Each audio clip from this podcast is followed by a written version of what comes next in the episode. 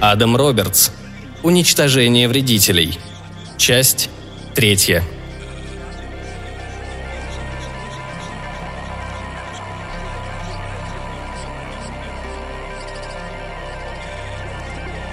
В тот же день, но намного позже, в долгие полчаса перед началом очередной работы, Десс обнаружил, что проблема Вульфа не выходит у него из головы.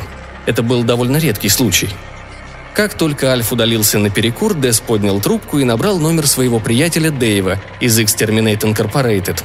Несколько минут они беседовали о пустяках и сетовали на недостаток времени для личной встречи.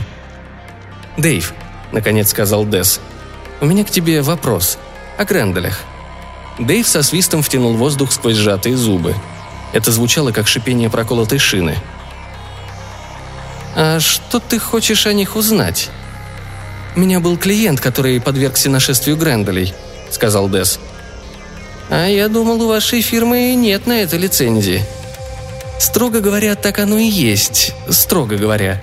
И я должен был ему ответить, что у нас нет лицензии на отлов Гренделей. Но я не мог оставить этого бедолагу без помощи, понимаешь? На заднем дворе его дома стоял злющий Грендель.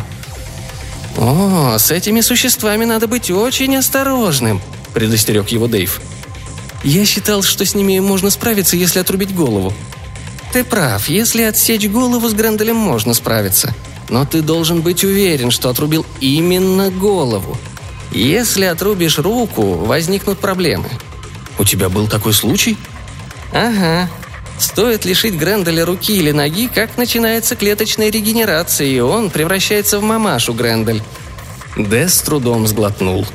«Не может быть». «А вот от мамаши Грендель избавиться гораздо труднее», — продолжал Дэйв.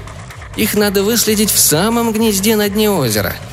«Да, я слышал об этом, но им тоже достаточно отрубить голову, разве нет?» «Да, это верно. Надо отделить голову от туловища, но... но... ох...» Это был очень выразительный звук, когда из широко раскрытого рта вырывается то ли выдох, то ли ворчание. «Лучше тебе не знать, что случится, если мамаши Грендель отрубить ногу или руку». «А что же произойдет?» «Быстрая повторяющаяся клеточная регенерация», не успеешь опомниться, как весь район будет заселен большими, прыгучими, огнедышащими драконами.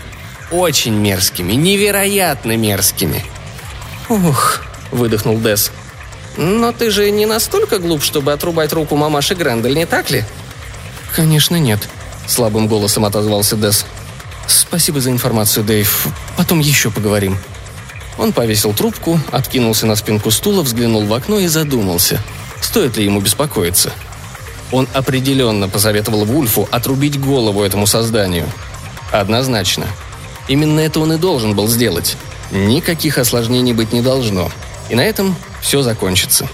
Он улыбнулся и с облегчением выдохнул. «Дес», — сказал он самому себе, — «не стоит так переживать».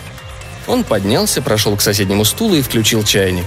Неплохо выпить чашечку чая. Подвести черту под этим делом. «В конце концов», — подумал он, посмеиваясь над собой, — «совсем не хочется, чтобы это дело затягивалось». Назвав себя мнительным глупцом, Дес опустил пакетик с чаем в кружку. И в этот момент он услышал отдаленный, но ясно различимый, принесенный холодным ветром с озера, похожий на запись тигриного рева, пущенную в обратном направлении, рык молодого дракона, впервые вдохнувшего воздух. «Ох», — негромко произнес Дес, никому не обращаясь. «Вот дерьмо»,